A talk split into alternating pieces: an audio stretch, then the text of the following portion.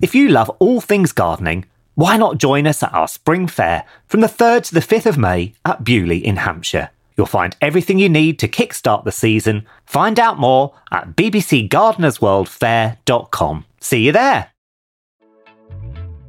This episode is brought to you by Rockstar Energy Drink. Be honest, are you procrastinating by listening to this podcast? It's okay. You just need Rockstar Focus. Choose from three delicious flavors, each crafted with ingredients for an ideal energy and mental boost, like Lion's Mane, 200 milligrams of caffeine and zero sugar. Visit rockstarenergy.com to learn more. At least 75 milligrams of caffeine has been shown to help improve attention.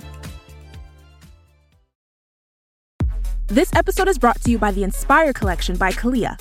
Just because you're working out doesn't mean you shouldn't look fabulous. The Inspire Collection by Calia was designed with both style and performance in mind. It looks good, feels good, and stays put no matter how you move. And the collection has everything you need for a day at the gym a support bra, crop tanks, bike shorts, amazing leggings, and more. It's their most versatile collection yet. Shop the Inspire Collection by Calia now, exclusively at Dick's Sporting Goods.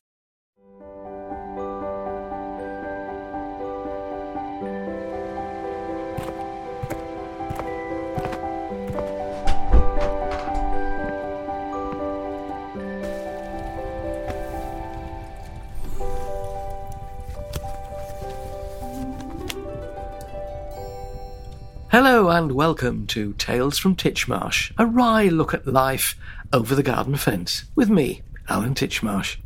This time, what to give the gardener in your life. My family have stopped giving me things for the garden as Christmas presents. Not unreasonably, as they assume that after more than fifty years of gardening, I have everything I could possibly need. Up to a point, this is true. I've no need of decorated tin boxes in which to keep my plant labels. They're sticking up out of a small clay flower pot on the potting bench.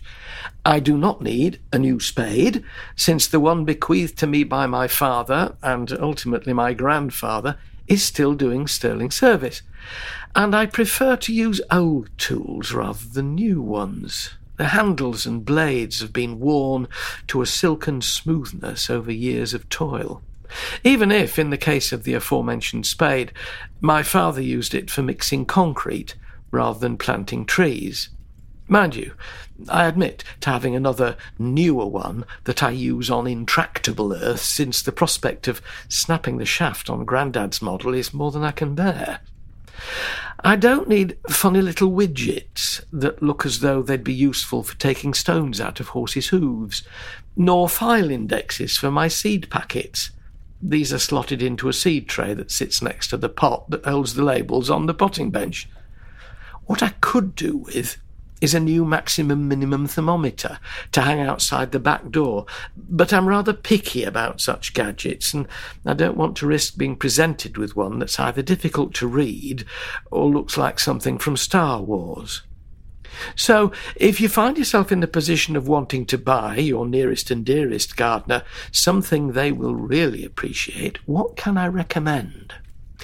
The easy solution is a National Garden gift voucher so that they can get whatever they like at the local emporium, be it a tiny wooden crate of seven different kinds of pickle or a sack of fertilizer. Yes, I admit this option can be seen as a bit of a cop out, but surely it's a far better choice than that mug you saw bearing the legend Undergardener, which comes with all kinds of connotations. Fastidious cellmates can buy their paramour a welly washer. Don't sneer. It's a sort of sturdy plastic box with a large handle that's gripped while each welly booted foot is inserted through bristles that sit on either side of an aperture in the top of the box. A hose pipe is connected to the box, and with the water running, each foot is rubbed up and down and side to side against an arrangement of brushes inside the box. A minute or so later, the welly is withdrawn and will astonish you with its pristine condition. Yes, I know you could just leave your dirty wellies outside and let the rain do the rest, but that way you get wet feet the next time you wear them. And I did say that this piece of kit was for the fastidious. That includes me. I have one, and it's fantastic. Time was when a Harley Davidson would have appealed. Now it's a welly washer. Oh, that it should come to this. But if you think that such a piece of kit is the acme of perfection, then you haven't encountered the waxed cotton kneeling mat, bliss, or the rubber toothed rake. You know, when you're raking leaves off a gravel path or drive with a wire toothed rake, and half of them seem to escape or get tangled in the prongs, or take up too much gravel along with the rotting material? Well, a rake with curved rubber teeth that look like the fingers of a particularly delicate little monkey will put an end to all those frustrations, for the gravel is left behind, and the whole feel of the thing when you're using it is so much more satisfying than the usual spring-tined model. Honestly, try it. I'll be surprised if you don't agree.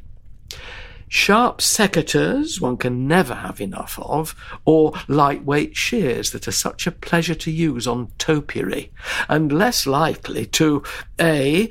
annoy the neighbours with noise, B. spread box blight, or C.